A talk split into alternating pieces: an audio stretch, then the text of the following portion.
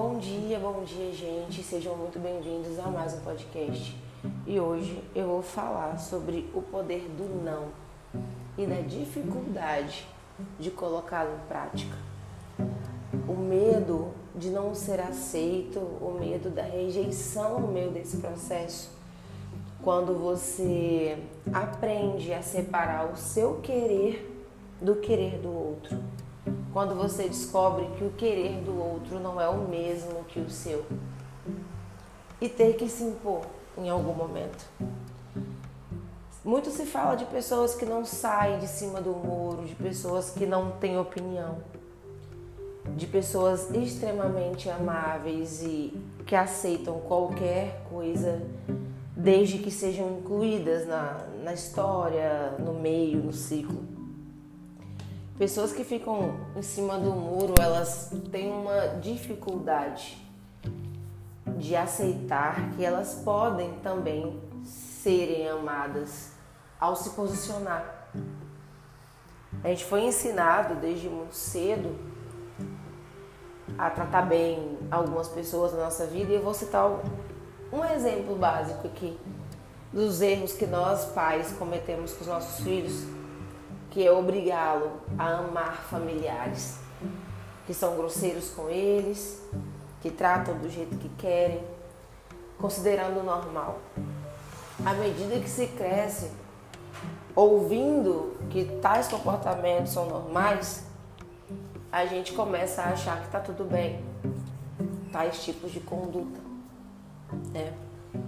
O dizer não se torna, se torna torturante quando você cresce, você descobre que aquele comportamento não está certo, que você não tem a obrigação de ir lá pedir bênção para quem você não se sente confortável, não é correto, aí te colocam numa posição de rebelde, né?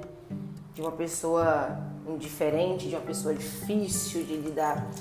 As pessoas mais difíceis de lidar são as pessoas que sabem dizer não colocam as pessoas que sabem dizer não num patamar cruel, né? De complicadas, de intriguentas.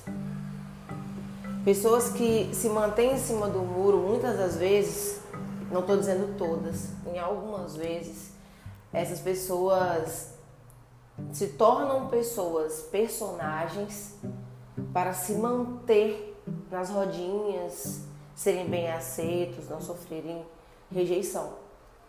Já outros, que acredito que seja a grande parte, entende que esse que é o certo, que não importa se o outro tem uma opinião diferente, que a sua mereça ser ouvida, não vai compartilhar.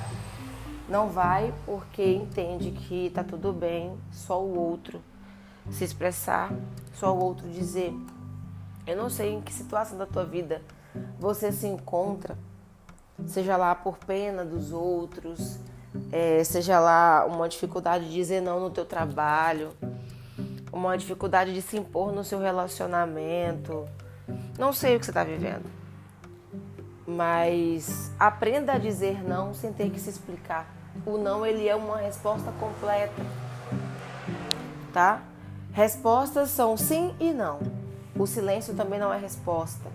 Isso eu aprendi há muito tempo atrás, né? Quem cala consente, não, não é assim que funciona.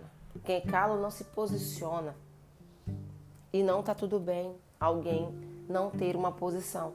Ah, Manu, mas você gosta que as pessoas embatam? Não. Isso não é sobre mim. Isso é sobre as pessoas que se calam, mesmo não concordando com algumas coisas, porque essas pessoas têm problemas e elas precisam de ajuda.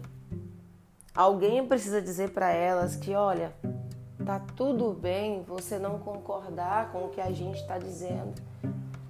Tá tudo bem você ter opinião.